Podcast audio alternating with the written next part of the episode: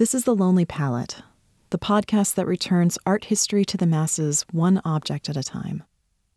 I'm Tamar Avishai.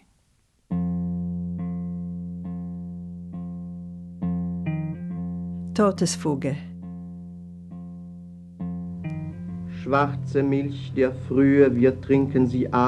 Black milk of daybreak, we drink it at evening. We drink it at midday and morning. We drink it at night. We drink and we drink. We shovel a grave in the air. There you won't lie too cramped. A man lives in the house. He plays with his vipers. He writes. He writes when it grows dark to Deutschland. Dein goldenes Haar, Margarete. Your golden hair, Margarete. He writes it and steps out of doors, and the stars are all sparkling. He whistles his hounds to come close. He whistles his Jews into rows, has them shovel a grave in the ground. He orders us strike up and play for the dance. Schwarze Milch der Frühe, wir trinken dich nachts. Black milk of daybreak, we drink you at night. We drink you at morning and midday. We drink you at evening. We drink and we drink. A man lives in the house. He plays with his vipers. He writes. He writes when it grows dark to Deutschland. Your golden hair, Margarete. Your ashen hair, Shulamit. We shovel a grave in the air. There you won't lie too cramped. He shouts, Jab this earth deeper, you lot there. You others sing up and play. He grabs for the rod in his belt. He swings it. His eyes are blue. Jab your spades deeper, you lot there. You others play on for the dancing. anderen spielt weiter zum Tanz auf.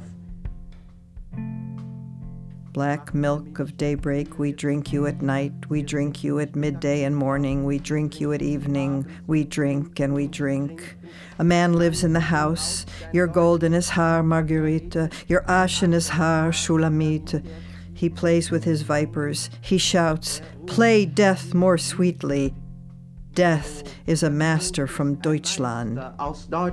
He shouts, Scrape your strings darker. You'll rise then in smoke to the sky. You'll have a grave then in the clouds. There you won't lie too cramped. Schwarze Milch der Frühe, wir trinken dich nachts. Wir Black milk of daybreak, we drink you at night. We drink you at midday. Death is a master aus Deutschland. We drink you at evening and morning. We drink and we drink. This death is ein Meister aus Deutschland. His eye it is blue. He shoots you with shot made of lead. Shoots you level and true. A man lives in the house. Your gold in his haar, Margarete. He looses his hounds on us, grants us a grave in the air. He plays with his vipers and daydreams. Der Tod ist ein Meister aus Deutschland. Der Tod ist ein Meister aus Deutschland. Dein goldenes Haar, Margarete. Margarete. Dein aschenes Haar, Shulamit.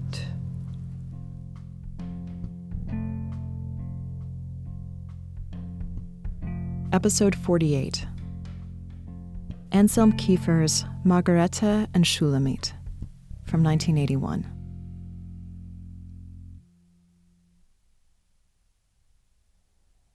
This poem undoes me. A little more, I think, every time I hear it. It's called Todesfuge, Death Fugue, by the Romanian German poet and Holocaust survivor Paul Celan. And it's a hard poem, hard to hear and even harder to read out loud. It takes practice.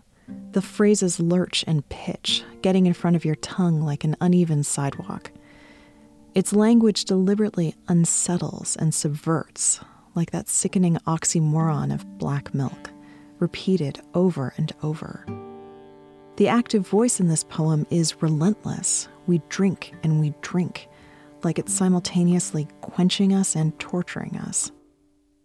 And still, even as I hear this poem and I viscerally react to it, I find myself losing the thread a bit. Maybe in the repetition, this dreamlike stream of consciousness.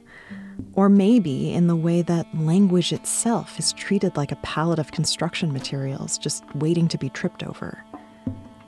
Sometimes I feel a little embarrassed, like maybe I don't really get it. And so I listen again and again, like maybe this time I can break it down, analyze it properly. And then I find myself again and again pulled along by the march of these prisoners into my own head and into my own beating heart, which rhythmically mirrors the incessant drumbeat of language. We drink you at evening, we drink you at midday and morning, we drink you at night. We drink and we drink.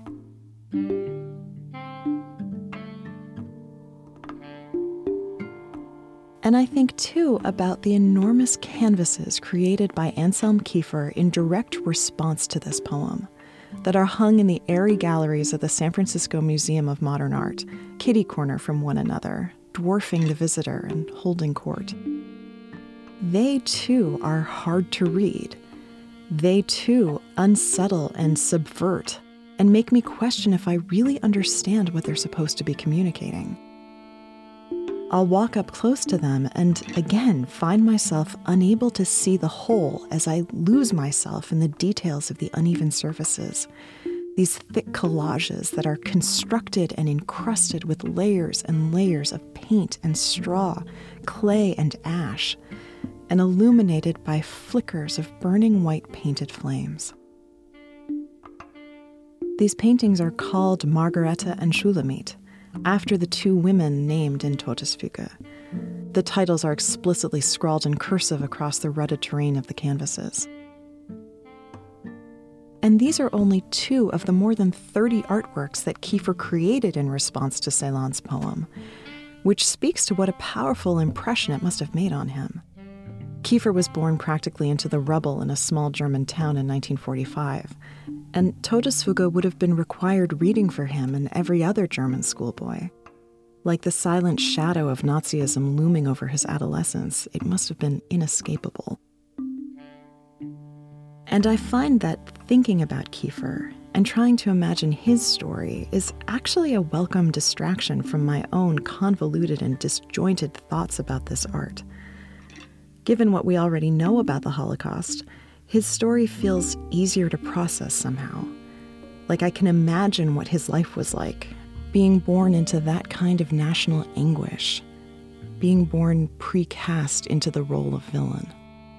I can imagine how much more difficult this already difficult poem would have felt like to read. But of course, I can't imagine it. Not really. I can't presume to get inside Kiefer's head, or the heads of any first generation post war German to understand what it must have felt like to be born into unprocessed, impossible shame. Just like I can't presume to understand what Celan went through as a Jew during the Holocaust, the lone survivor of his family experiencing the most staggering, impossible grief.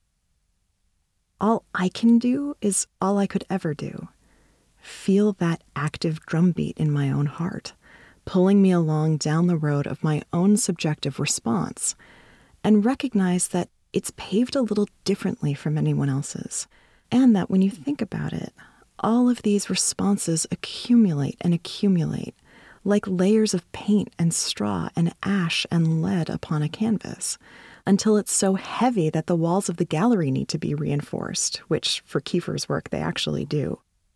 And it is this amassing of individual experience that tells the story of a collective trauma in the only real way it can be told, which is to say, incompletely.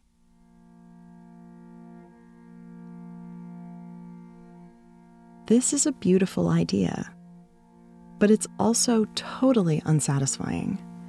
How are we supposed to understand something as historically monumental as the Holocaust this way? By being told that it's incomplete, that we'll never understand. No one ever learned history like that. We're wired to want some objectivity, a story that we can hang our hats on, a well defined moral universe with clear heroes to root for and villains to condemn. In other words, we don't want black milk. We want black and white. I, for one, had no reason not to expect that the Holocaust could be learned this way, like it was a story that I could process. And not only because I was a suburban Jewish kid in the 1990s and learned about the Holocaust when I was really young, well before I could reasonably have been expected to grasp the shades of gray of a traumatic historical event. But because in 1993, when I was nine years old, the movie Schindler's List came out. And almost instantaneously, it became our required schoolboy reading. And not just for Jewish kids, but for everyone. The Holocaust had only recently crossed a generational line where enough time had passed that we could see its well defined historical arc. We could easily identify the heroes and the villains. Which meant, of course, that it was time for history to come alive in this sweeping Hollywood epic, Ben Hur style. Schindler's List was a cultural phenomenon, sweeping both box offices and the Academy Awards leaving everyone in its wake equal parts gutted and exhilarated. We all hitched our emotional wagons to Oskar Schindler's hero's journey, from dashing war profiteer to a weeping savior who is so unselfish he can't even accept the role of savior. And we all sobbed together. And I did too. It's a really powerful film with an incredibly moving climax. It's Hebrew from the Talmud says whoever saves one life saves the world entire. I could have got more. I don't know if I just. I could have got more. Oskar, there are 1,100 people who are alive because of you. Look at them. If I made more money. if I just. There will be generations because of what you did. I didn't do it. I could have got one more person. And I didn't. I, I, I didn't.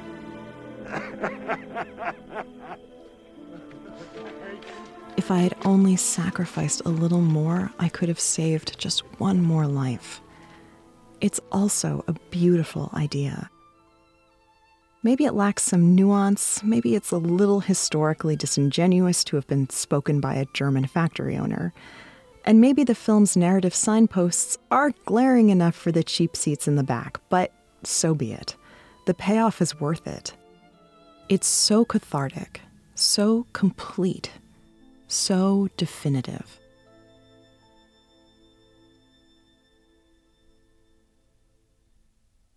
But here's the thing it's definitive because it focuses on the part of the story that can be definitive. We're so taken with what Schindler's List is that we never stop to think about what Schindler's List isn't. This is not a film about the countless bureaucrats and factory owners who look the other way, or the history of systemic European anti Semitism that laid the groundwork for Nazism. And it's not about the aftermath when Jews and Germans alike were left to rebuild their shattered cultures.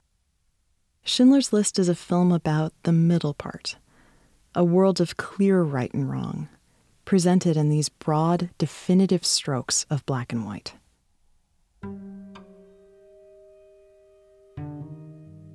And speaking of black and white, of course, this was a critical part of what makes Schindler's List iconic the way the black and white monochrome captures the swirl of Liam Neeson's cigarette smoke, or the way the light streams through the ashes floating through the air like snow.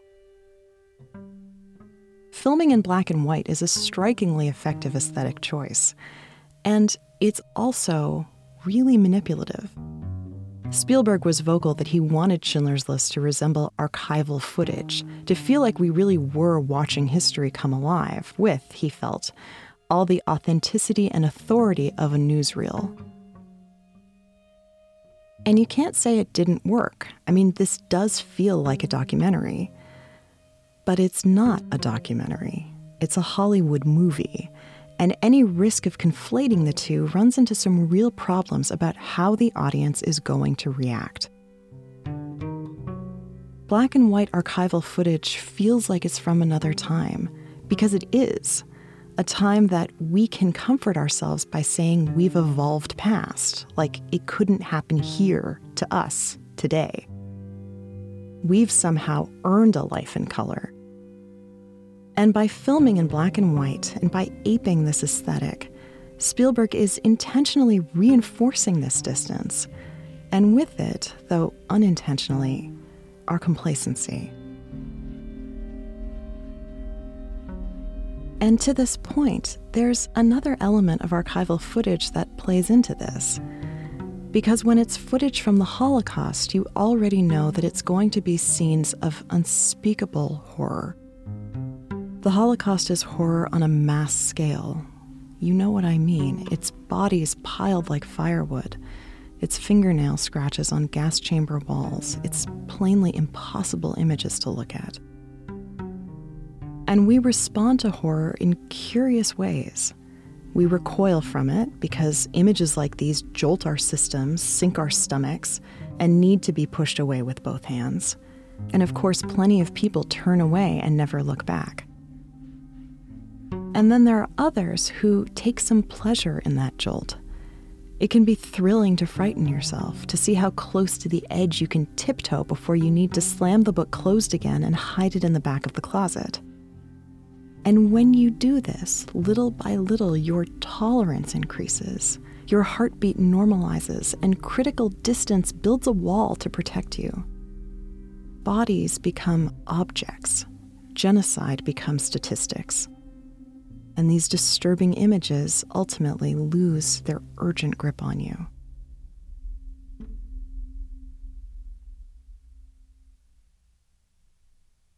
And so, in watching Schindler's List, three things become clear.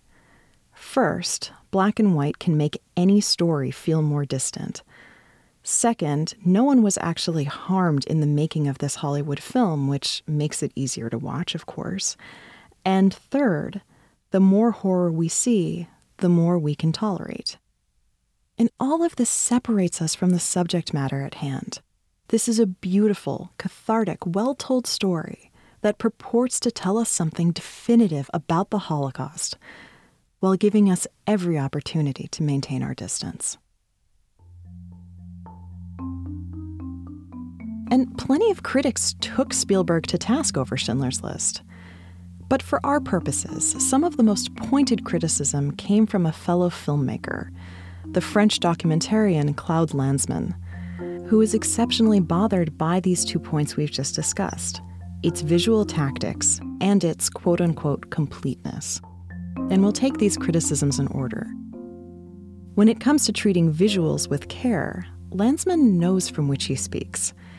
His own documentary, Shoah, which was released in 1986 and was created from over 11 years' worth of interviews of victims, perpetrators, and bystanders, was all but defined by its lack of archival footage. And it's all the more disturbing for it. Because over the course of a documentary that's nine hours long, all you see are haunted middle aged people in their living rooms, or revisiting now empty fields, all struggling to come to terms with the aftermath. They're so human, so like us, and it's wrenching. We meet a dazed train driver who drove into the camps and watched people unloaded to their deaths, and drank to forget what happened when he went to work each day. We meet a boy, now a soft spoken man, who survived not because of any innate goodness, but for no good reason at all. The guard just happened to like his singing voice. These figures are interwoven with no nonsense historians like this one. This is the Fahrplan Anordnung number 587, which is typical for special trains. It's just very regular traffic. And here we see that starting out in one ghetto, which obviously is being emptied, the train leaves on the 30th of September 1942, 18 minutes after 4 o'clock, arrives there at 1124 on the next morning. This is also a very long train, which may be the reason that it takes so slow. It's a 50G, that's uh, 50 freight cars filled with people. That's an exceptionally heavy transport. Why, We may be talking here about 10,000 dead Jews on this one Fahrplan Anordnung right here.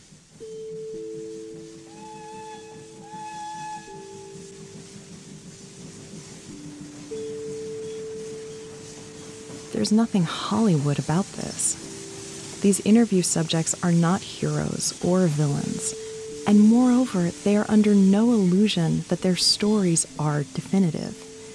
Instead, they're telling their singular experiences, just one of untold millions. Each experience might be complete in itself, or maybe it isn't, but each one is unequivocally a layer, one on top of another, telling a larger collective story that will never be complete.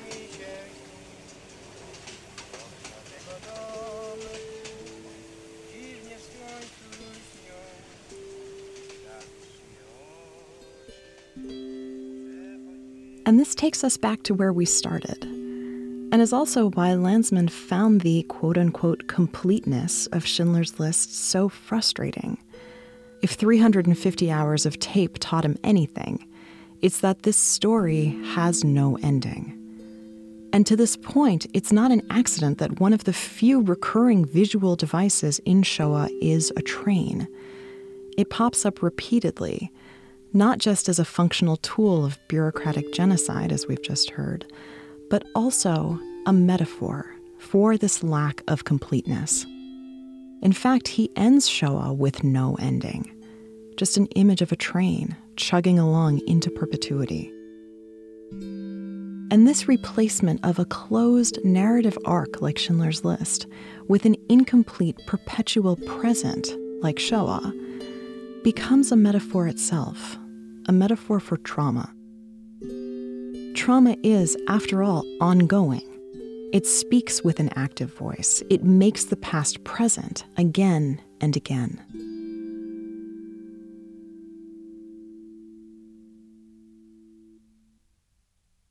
And think about what this means for historians, or for us even, just trying to make sense of the Holocaust.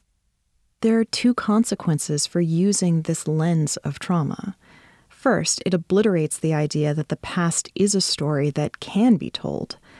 And second, even if it could, trauma is a notoriously problematic storyteller because its fundamental paradox is that if you've never experienced something, you can't really imagine it. And if you have, then you can't really articulate it.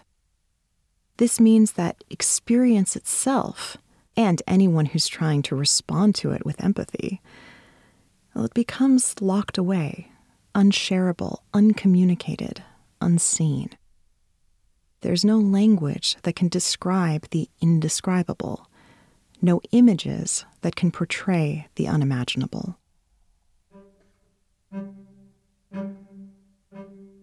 This seems like an abstract idea, but it led to some very real questions about the future of art and poetry in the immediate aftermath of the Holocaust, especially art and poetry about the Holocaust. Numerous scholars questioned whether or not there was a place for it at all, most notably the Frankfurt School philosopher Theodor Adorno, who famously argued that, quote, to write poetry after Auschwitz is barbaric. And though this was a statement that he never wanted or expected to be attached to him, and he tried repeatedly to walk it back, it spoke to a very real conundrum at the time. So many people felt that the trauma of the Holocaust, a trauma that was at once so collective and so individual, has destroyed art and poetry as we know it, scorched earth, definitively. So, if you're a poet or an artist, how do you make art? If you lived through it, how do you articulate your own experience? What new forms or new uses of language or new uses of materials can rise from the ashes? And this brings us back to our canvases at hand and the poem that they're based on. Paul Celan, a Jew who survived the war, and Anselm Kiefer, a German born into its aftermath, both share the enormous burden of being the son of trauma, tasked with speaking the unspeakable, Celan because he was the only voice left, and Kiefer because he came into a world where he felt no one would talk about what had just happened.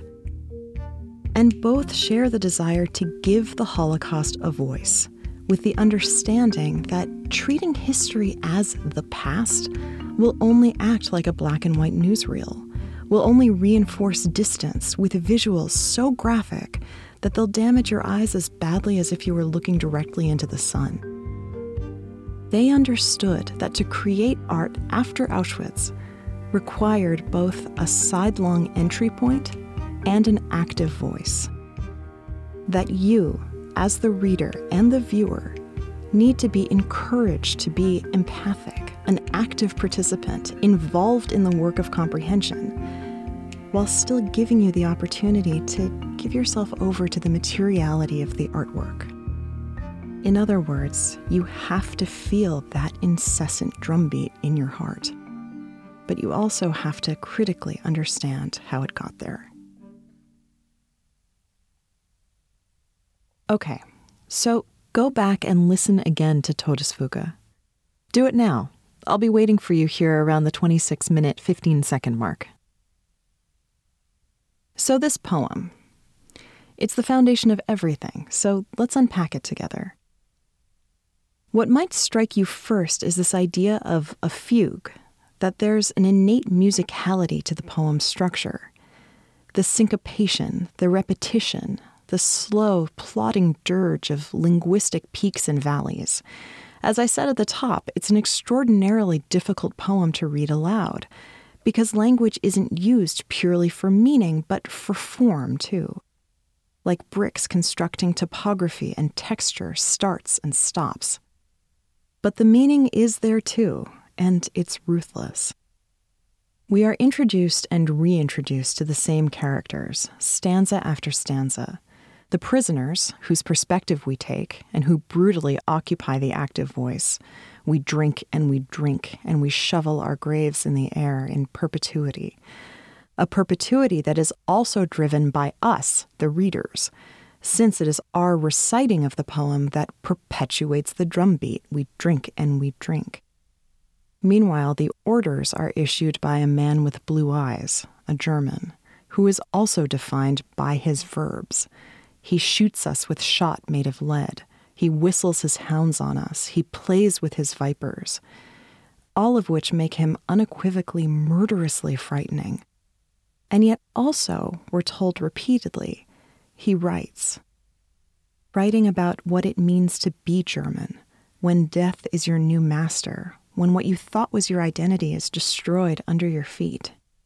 This detail about his writing acts as a rebellious bit of humanity, a spark of connection in spite of ourselves, which is reinforced by the fact that he's also writing yearningly about two women. Your golden hair, Margarete, your ashen hair, Shulamit.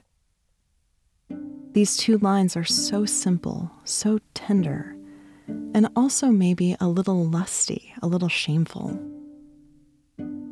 And they're spoken not only by this blue eyed man, but maybe also by us, the prisoners. And all of this confusion who is really speaking, who is doing the yearning, whom we should actually be pitying collapses the narrative enough to make us, the readers, suddenly take notice of these two women, who are both so specific and so mysterious, and in just a few lines, who have also just quietly shifted to become the epicenter of the poem.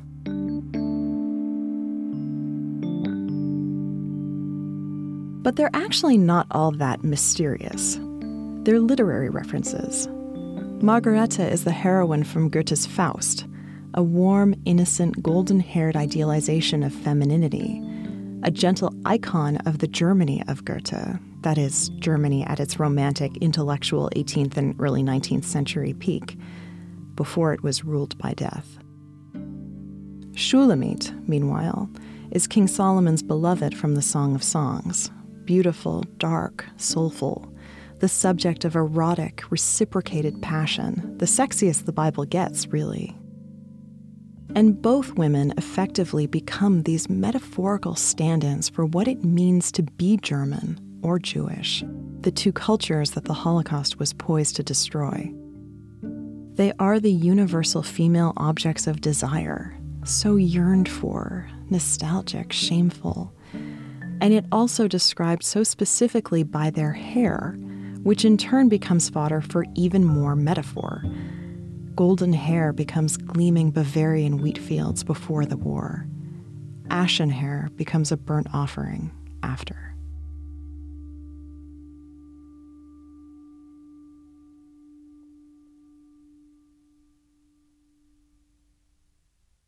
And so we can understand why Margarete and Shulamit serve as such a layered and captivating foundation for Anselm Kiefer's massive, complicated canvases, which are themselves so layered, so thick and three dimensional that they cross over into our realm, their heavy materiality weighing down the gallery walls, inviting our fingers to read them like Braille.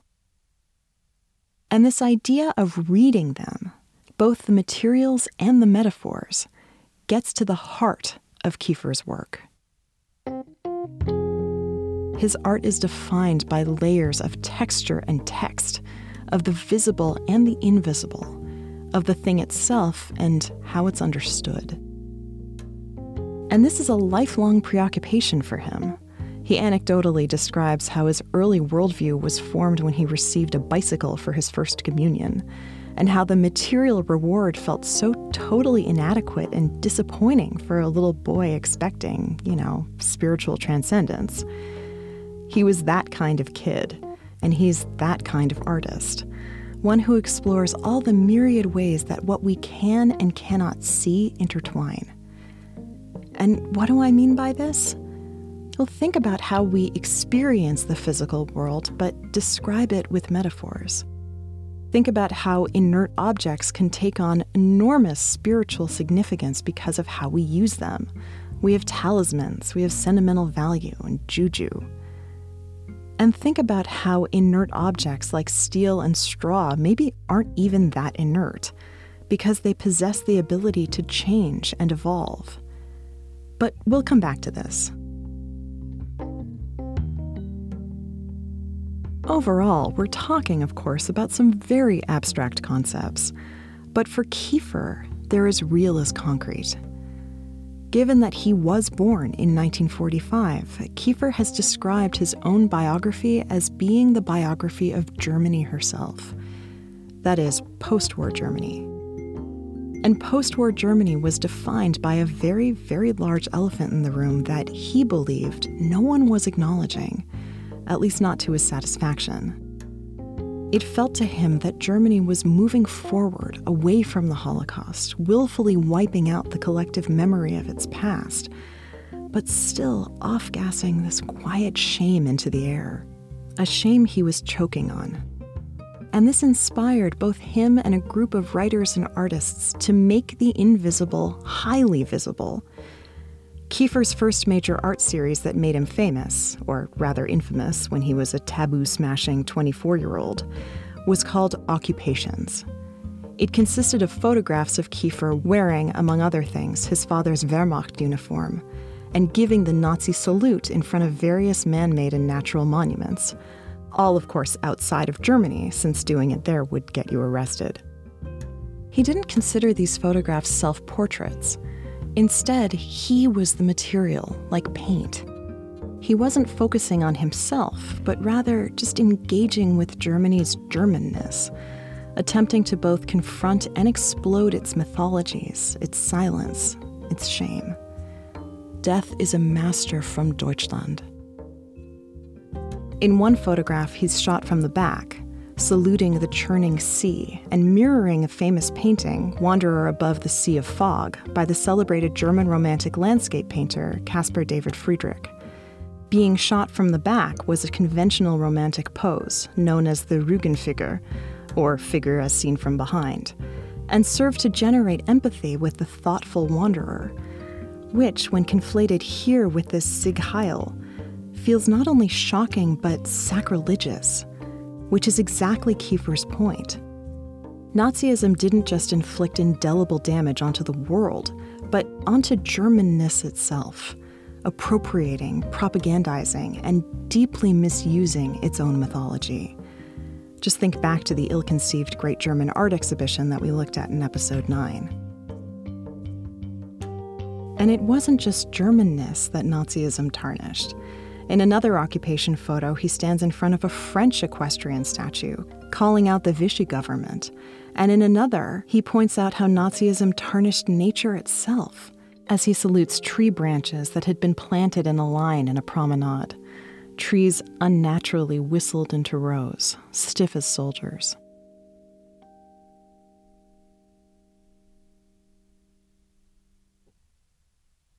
In Occupations, Kiefer exposes the myth that nations tell themselves to assume and maintain power, a myth they've even wholesale robbed from themselves. And his use of this physical action, the salute, is the perfect material to get at all this metaphor. What is more frightening than an echoing, electrified rally of saluting Nazis? What is more hollow and pathetic than one person saluting alone? after the fact. It's the same salute, whether it's fully empowered or completely emptied of its meaning. But of course, it's never totally emptied of meaning, which is why it could get you arrested in Germany, and which is why this photo series was, as you can imagine, deeply polarizing, and in the eyes of many ended Kiefer's career just as soon as it began. But those who took the time to consider the nuance beneath these subversive visuals saw a bit of genius.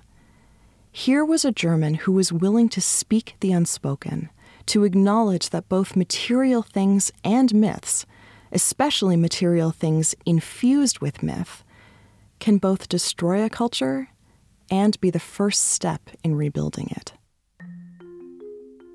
And I know this is a serpentine back and forth, materials charged with meaning, meaning given material form. It's a mille-feuille of the tangible and the intangible, but bear with me as we look at one more element that really brings everything together the actual materials that he's using. Kiefer delights in using materials that, in his mind, both highlight their own raw materiality and also throb with metaphysical life. Those inert materials that maybe aren't so inert after all.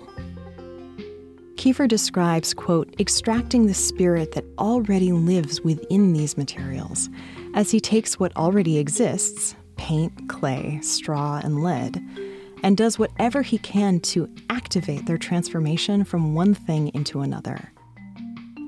He dips metals into corrosive acid baths he burns the straw into ash. He pounds crusty paint loose with sledgehammers and tears layers away with a palette knife. And he's particularly fascinated by lead, a material that is both so deadly in one context he shoots you with shot made of lead, and also such a wonderful material for metaphor. He describes lead as strong enough to carry the weight of human history and as continually in flux as ideas themselves.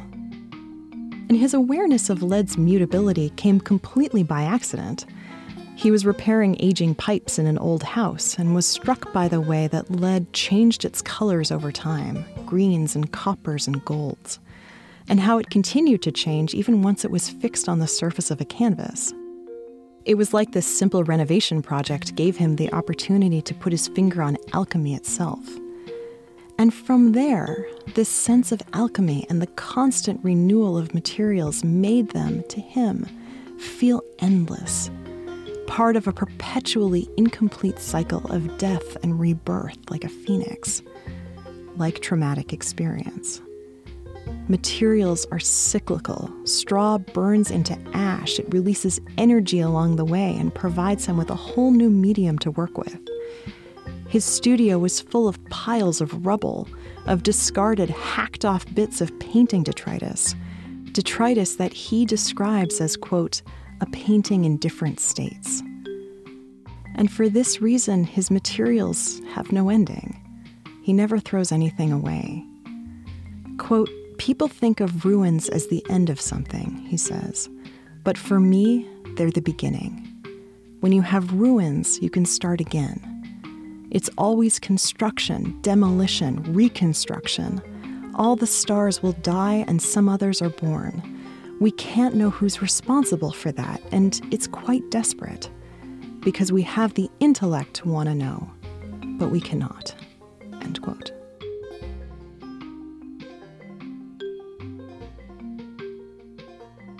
And as you're probably realizing right now, Kiefer can be a difficult guy to keep up with.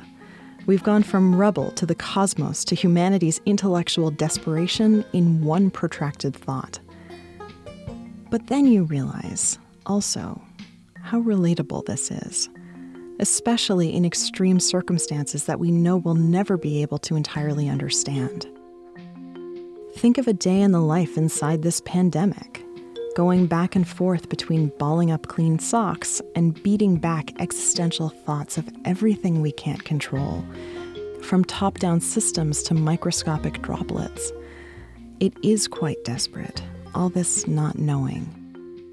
And this is why we turn to art, and especially poetry, which has permission to toggle so freely between the irrational and the rational, the micro and the macro, in just a single line and it helps us understand Kiefer's exploration of, and even obsession with, the poetry of Paul Celan.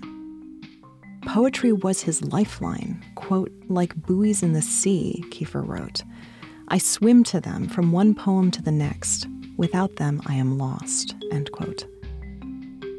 Kiefer was clearly working something out with Celan's help riffing on a variety of motifs and references. Again, Margarete and Shulamit are only the best known of a much larger series. And in doing so, creating these whole textured universes as a means of understanding both what the Holocaust meant to Paul Celan in Celan's moment, and subsequently, what the Holocaust means to him in his moment. So let us now finally explore these paintings. We'll start with Margarete, which is a bluish gray painted surface covered with thick stalks of straw that grow up from the bottom, each shoot capped with a flame that is painted so brilliantly you almost feel the heat singe your eyes.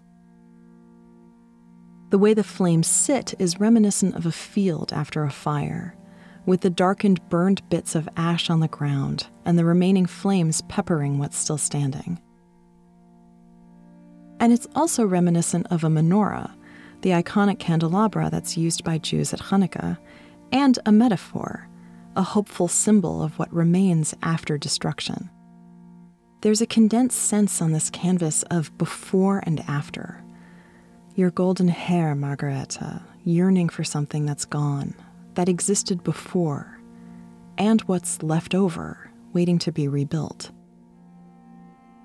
It's beautiful and it's calm, it's warm and it's sad. It's a canvas that invites you to both grieve and yearn, simultaneously acknowledging loss and also maybe flickering with hope. But Shulamit takes you somewhere else, somewhere much bleaker. The anxiety and austerity of this canvas is much more visually representative of what we consider to be typical Holocaust imagery, both in the fact that the space itself mirrors the massive fascist design for the funeral hall for the great German soldiers by the architect Wilhelm Kreis, who was a student of the infamous Nazi architect Albert Speer. And in the fact that this cavernous, windowless space that we enter from an exaggeratedly low perspective feels like a giant crematorium. The bricks appear blackened with fire and soot, your ashen hair, Shulamit. The architectural plans for glorious fascist architecture have become, in effect, a haunting memorial to its victims. It also feels like something that remains there's no life left, no hope, only emptiness, created from these layers and layers of residue, paint, and actual ash. And though you could argue that there's still a trace of light, still a flicker of tiny flames that dance atop what appears to be a funeral pyre, they're placed so deeply in the center of this overwhelming space that approaching this blackness would swallow you whole.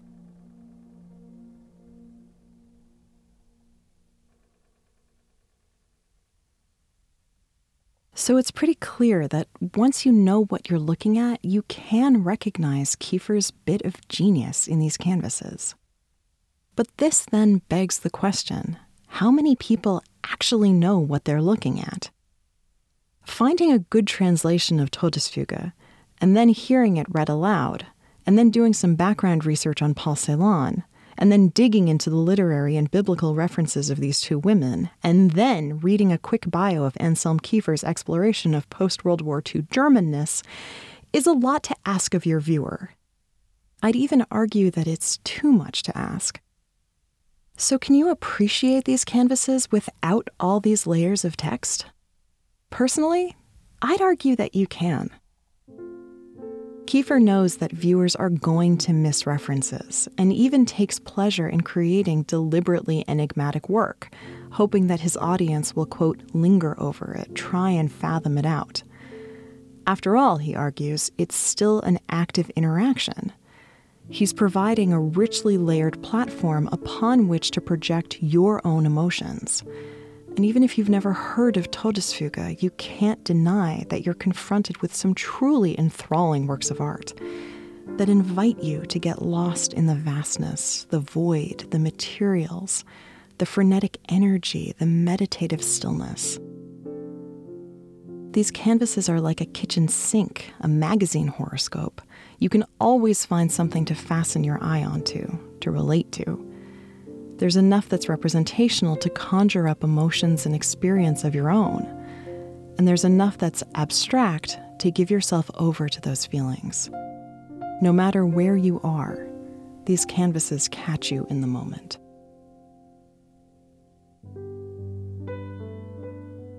And isn't this the aim? To be caught in our moment?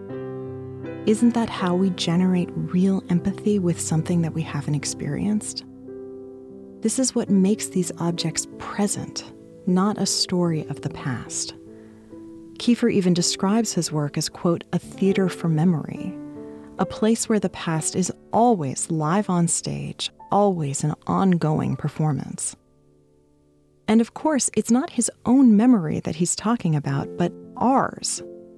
In the same way that our reciting of Todesfuge keeps the action moving forward, our experiencing of these paintings brings them into our space, activates them with our own emotional response. History becomes clay, he says, molded by different hands and taking on the subtle relief of each individual's fingerprints. And this individual response is itself mutable, unfixed, oxidizing like lead, perpetually incomplete. Quote, art is longing, Kiefer writes, inadvertently crossing paths with Claude Lanzmann's train. Quote, You never arrive, he says, but you keep going in the hope that you will. End quote. And this, maybe, is the closest that we can come to understanding. And by understanding, that we'll never entirely understand no more than Paul Celan did at the end of a life that he took by his own hand, no more than Kiefer did after 30 canvases. And it's not satisfying. In fact, it's quite desperate. We'll never arrive. But we keep going in the hope that we will. It's simply how the heart of trauma beats.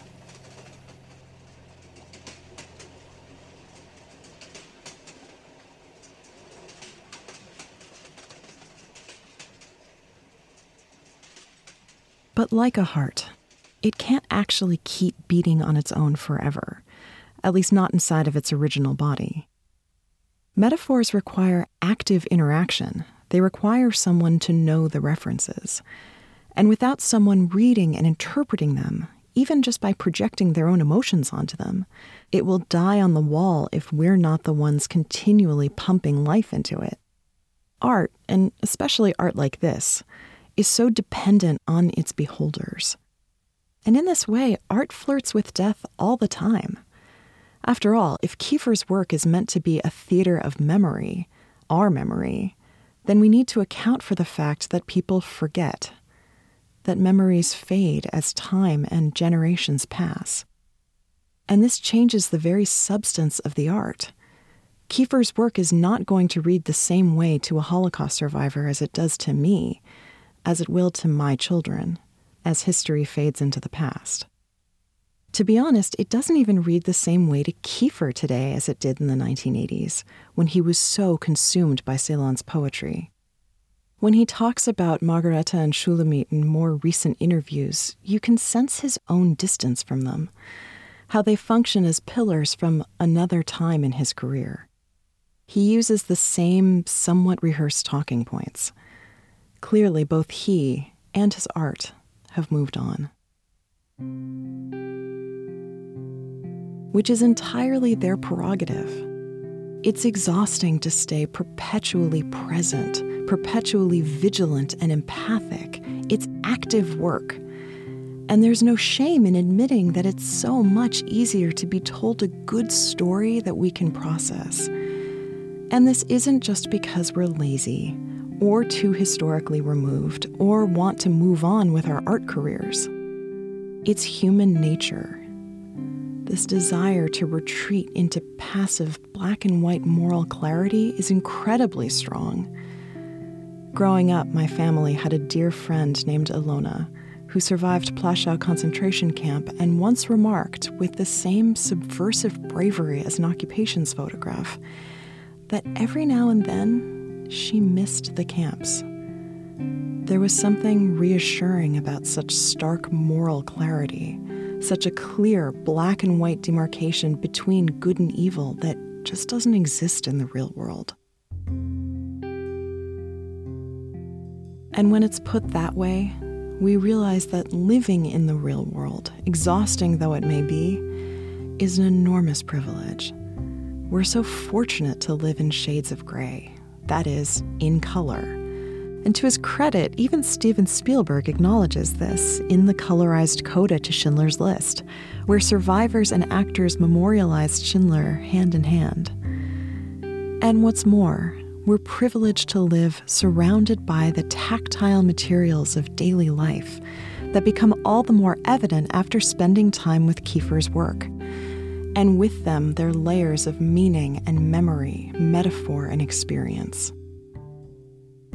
And living this way, being so open to what the rubble can tell us, means that we need to finally let go of the black and white expectation that history, comprised as it is of human experience, is knowable. It isn't. And yes, it makes us feel quite desperate. Because when people die from the Holocaust, from a pandemic, in the routine every day, their experience dies with them. And this is a desperate loss. So, how else can we really respond than to try to accept the unknowable and to keep this drumbeat active? To find satisfaction not in distance but by fully submerging ourselves in this textured world and its many mutable prismatic shades green and coppery and golden. And to embrace the incompletion that allows for us to perpetually construct our rebirth like a phoenix from the ashes.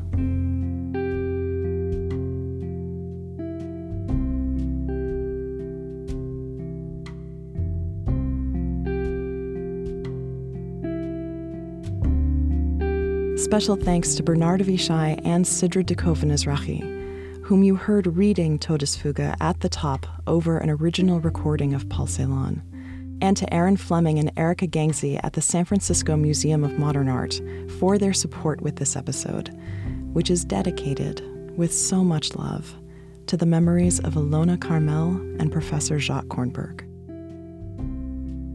For more information, past episodes, and all of the images, go to thelonelypalette.com and you can follow us on Twitter at Lonely Palette and on Instagram, where I regularly post images from the episode and various art historical tidbits at The Lonely Palette. And like us on Facebook, and please, if you have the means during this tough time, and if the show has brought you any kind of comfort, support an independent podcast and head over to our Patreon page to become a patron at patreon.com slash lonelypalette. The Lonely Palette is a proud founding member of Hub and Spoke Audio Collective, and you can find lots of great idea driven podcasts just like this at hubspokeaudio.org.